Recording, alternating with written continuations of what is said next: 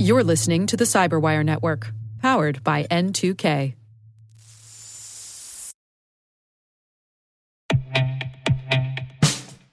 And now, a message from Cyberbit. Mastering cybersecurity is like mastering a sport. You build muscle memory through rigorous practice, then you train as a team to foster cohesion while operating under pressure. Like athletes, cybersecurity professionals thrive on hands-on simulation. But traditional courses, certifications, and open-source labs won't build you a winning team. You need Cyberbit. Cyberbit offers a hyper-realistic simulation environment for your SOC, IR, and C-suite to refine your skills, all using the market-leading SIMs, EDRs, firewalls, and WAFs they use every day. Cyberbit is offering CyberWire listeners a free live-fire exercise. Sign up your team now at cyberbit.com/cyberwire.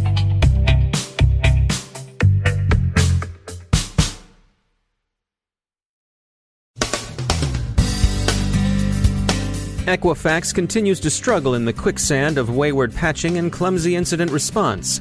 Congress, the FTC, the CFPB, and Do Not Pay are all taking an interest.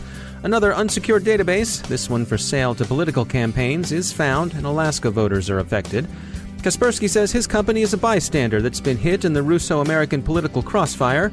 The U.S. Navy continues to investigate the USS McCain collision, and Harvard decides Manning won't be a Kennedy School Fellow after all.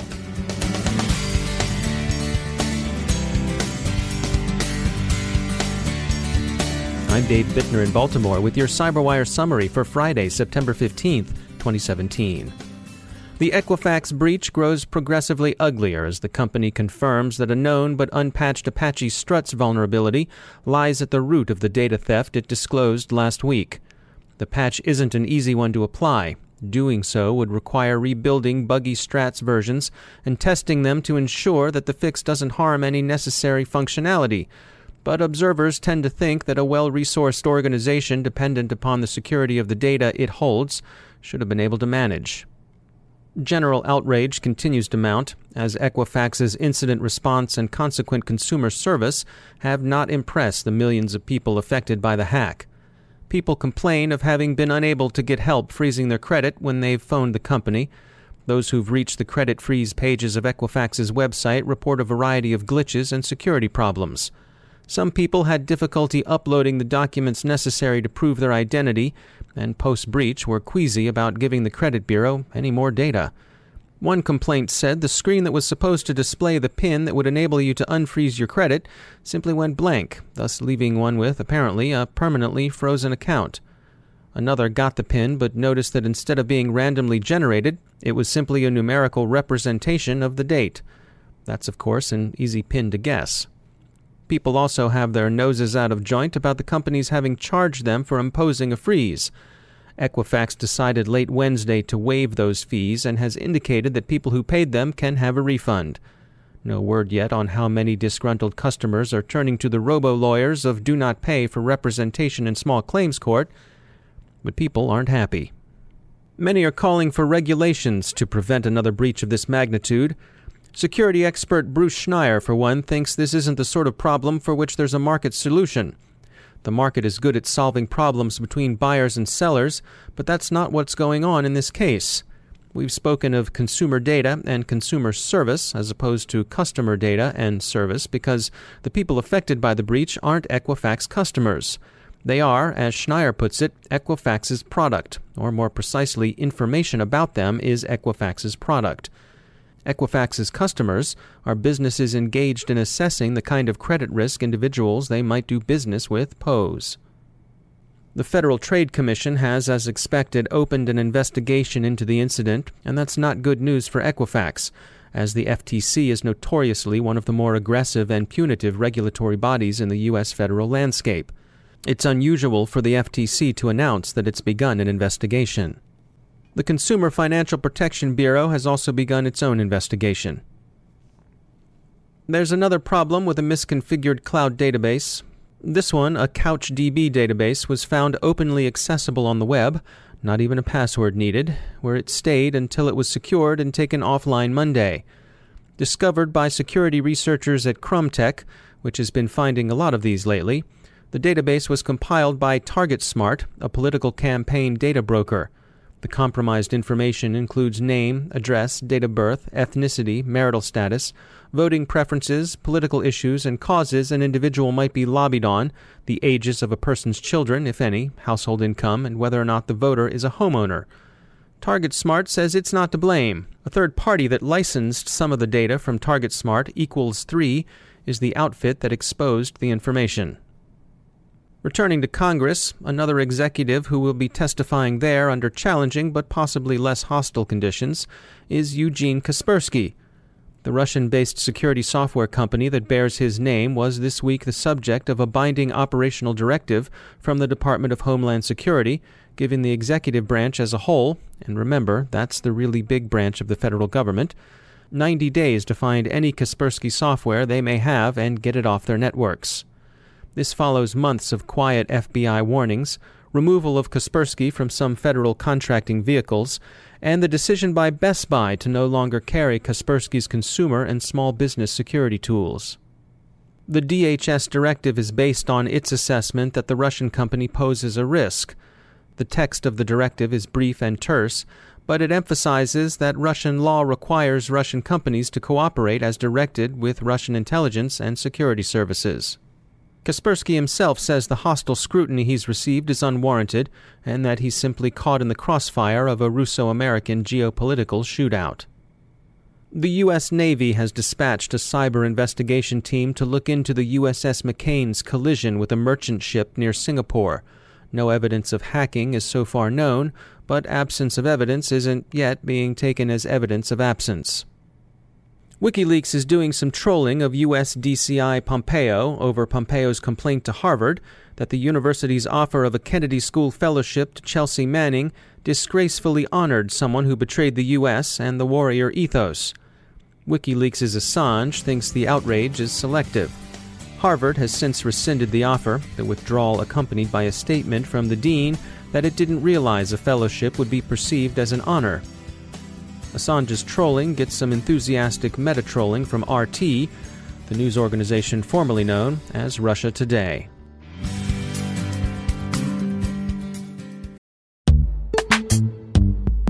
Every day, your IAM tech debt grows. Your multi-generational services struggle to work together. Building an identity fabric can fix this. It makes all your identity tooling stronger and allows you to connect any app to any service you want to use with zero coding, zero maintenance, and zero app downtime. Strata's identity orchestration platform separates the identity logic from your applications so you can optimize existing IAM tools and manage them in a single control plane. Now, every vendor, standard, and architecture work together. In short, building your identity fabric means you can secure your non-standard apps, keep your complex access policies, retire outdated IDPs, and modernize in record time.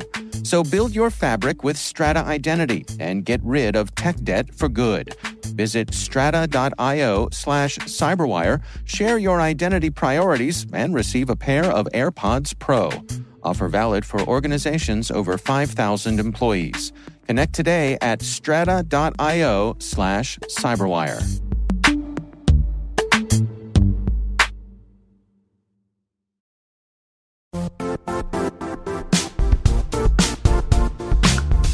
The IT world used to be simpler.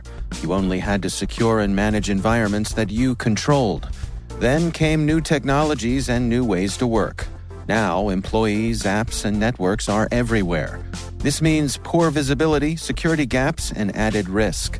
That's why Cloudflare created the first-ever connectivity cloud. Visit cloudflare.com to protect your business everywhere you do business.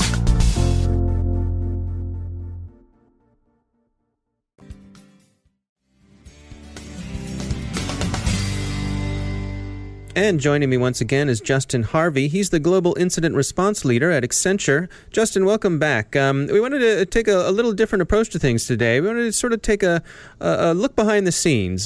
Share what is it like a day in the life of an incident response team? What can you tell us about that? Well, a day in the life of an incident responder is there are some similarities between working as an incident responder for a major corporation or the government and working as an incident responder for Accenture, for a consulting organization. The similarities are that both of the roles, both consulting and a corporate-based role, are focused on responding to the latest threats that organizations face. And an incident response job is stressful. It is moving from one cyber attack, from one cyber incident to another. How should I put this? They're a skilled trade, meaning it's much like detectives for a police department, whereas you don't see very many rookie detectives. You see detectives who have spent 5, 10, 15, 20 years as beat cops, and they move to be a detective. And it's the same thing with incident response. It's very difficult to go out and get the necessary training without having a lot of experience under your belt. One of the true differences between doing incident response for a company versus a consulting company is that you're exposed to many more environments and you really don't know what you're getting into from a consulting angle. But both of these types of roles, regardless of who you work for, you always have to be prepared to respond to basically any type of incident. I'm not sure if you know this, Dave, but all incidents happen on Fridays after 5 o'clock before a three-day weekend. So incident responders have to be very agile or they have to be flexible from their time perspective. Many weekends are spent working on problems. And then the last thing I would say would be not all of us or not all incident responders are always working on an incident. So you have to fill your time with activities that are either increasing your knowledge of the threats that are out there or doing threat hunting, essentially looking for the next incident to respond to. Yeah, I was going to ask you about that, about the notion of is it purely reactive or is there a proactive side to it as well? Yeah, the proactive side to incident response is threat hunting, and it is a great means of operating what we call in a continuous response manner, meaning if we are to embrace the adage, breaches are inevitable, then organizations need to get better and faster at finding the next incident or the next breach, and therefore the incident response team has the necessary skills, they've got the access, and they also have the methodology in order to find those threats. A threat hunt program could be searching for anomalous or suspicious activity within a SIM. It could be taking the latest anomalous or suspicious indicators of compromise from open source intelligence or closed source intelligence and scanning your organization's endpoints, or it could just simply be working through the existing caseload and looking for the stuff that doesn't add up. All right, interesting stuff. It takes a special, certain kind of personality, I guess, to succeed, to thrive as a member of an incident response team, but glad you guys are out there. Justin Harvey, thanks for joining us.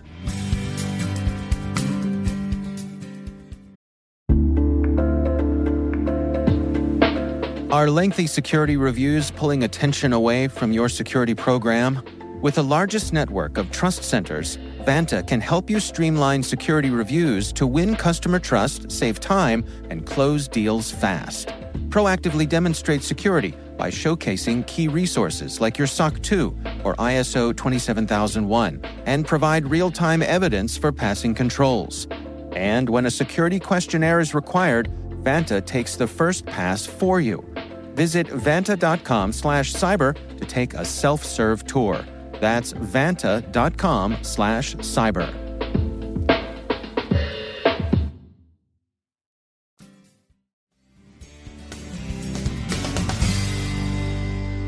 My guest today is Luke Beeson. He's the Vice President for Security in the UK and Continental Europe at BT in London, leading a team who delivers their cybersecurity services to customers while protecting BT's own systems as well. We began our conversation discussing the challenges a large organization like BT faces when it comes to protecting themselves and their clients. when you're a company with over 100,000 employees, you're operating across 180 countries, remaining nimble, keeping agile, it can be difficult. One of the things we've done, which has helped greatly, is we've tried to embrace new technology, and we've done that through something called our Cyber Assessment Lab. So we have a team of people in our Research and Development Centre here in the UK in Ipswich, and they are constantly testing and evaluating new security technology, and we're then bringing that to play in BT when we deem it appropriate, and when we think the technology has reached a maturity level that we can deploy it. So that's from a technology perspective, that's what we're doing. But we're too quick to talk about technology and security, and so we should also talk about people. So from a people perspective, we're investing heavily in bringing in new recruits, specifically new apprentices, so school leaders who have an aptitude and a way of thinking that we think fits well in cybersecurity, and also graduates, fresh graduates. So we're starting to very much build our own human intelligence and human capability. I think it's really important that we focus on the people side of security as much as we do on the technology side, because ultimately this is a people problem, and we need people to help solve it. So, a focus on new intake and improving the skill set is really important as well. If we made cars in the same way that we made cars 100 years ago, for sure we'd have a skills shortage of car makers. But what we've done, of course, is we've evolved how we make cars, and actually we've introduced a lot of automation and robotics, and we don't need so many people to make cars. And I think the skills shortage that we all talk about in the security domain, no doubt it's a problem, particularly at the very high end of the skill set. But I do believe that a combination of upskilling of existing resource and better orchestration and automation, as we described earlier, probably ultimately holds the answer. So I don't think necessarily the answer is getting hundreds and thousands of more people doing computer science degrees, as much as I'd love that to happen. I think it's probably a combination of that and more orchestration and automation. How do you personally prioritize your responses to the various indicators that come in? When your team comes to you and says, these are the things that are happening in our network, to our customers, what's your process for choosing what demands your immediate attention? Yeah, so for us and for our customers, we would go through a process of understanding the critical assets, and invariably in information security, that's applications. So we would use that as a taxonomy to then prioritize indicators. So, for example, if we saw a significant threat against our BT Sport platform, and there was about to be a live football, or I should say soccer match on, we would jump on that right away. So it's a combination of operational kind of imperatives and understanding what your critical assets are and using that to prioritize the indicators. And we do exactly the same with our customers. So we'd sit down with our customers for a day or longer if it was required to really understand what it is that's crucial to to keep their business running. And then if we start to see threats or indicators against those particular assets. What sort of general advice do you have for those who are in the cybersecurity business? From the vantage point that you have with BT, what sort of advice would you give for those who are out there, fighting the good fight every day, trying to protect themselves and their customers? I think, and this might sound counterintuitive, but I would urge people to try to achieve simplicity. I think in the security domain, we are very good at overcomplicating situation. And granted, sometimes it can be very complicated. But in my experience, keeping things very simple, focusing in on your most critical assets, being very clear about the impact of any particular incident so that it gets a proportionate response, and really bringing things down to their core components to keep them simple and keep it in the language of the organization that you're working within. So it makes sense. And we always talk about security or cybersecurity being a board-level agenda item. Well, it might well be, but if we're speaking a different language to the board, then we're going to quite quickly get out of alignment. So I think it's about simplicity. It's about speaking the language of the organization that you're working in, and it's about focusing in on outcomes to make the organization more secure. Our thanks to Luke Beeson for joining us, and thanks to Joel Hare from BT for coordinating the call from the other side of the pond. You can hear more of my conversation with Luke Beeson on an upcoming episode of the Recorded Future podcast that'll post this coming Monday. Among the topics we discuss is the effect the upcoming GDPR regulations may have on BT and other organizations around the world, so do check that out.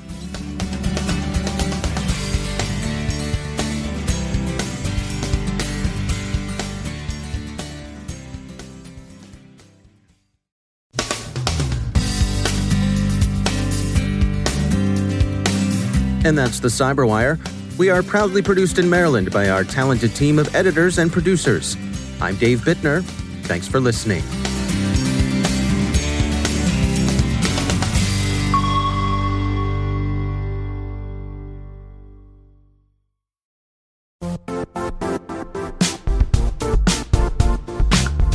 And now, a word from our sponsor, Zscaler, the leader in cloud security. Cyber attackers are using AI in creative ways to compromise users and breach organizations. In a security landscape where you must fight AI with AI, the best AI protection comes from having the best data.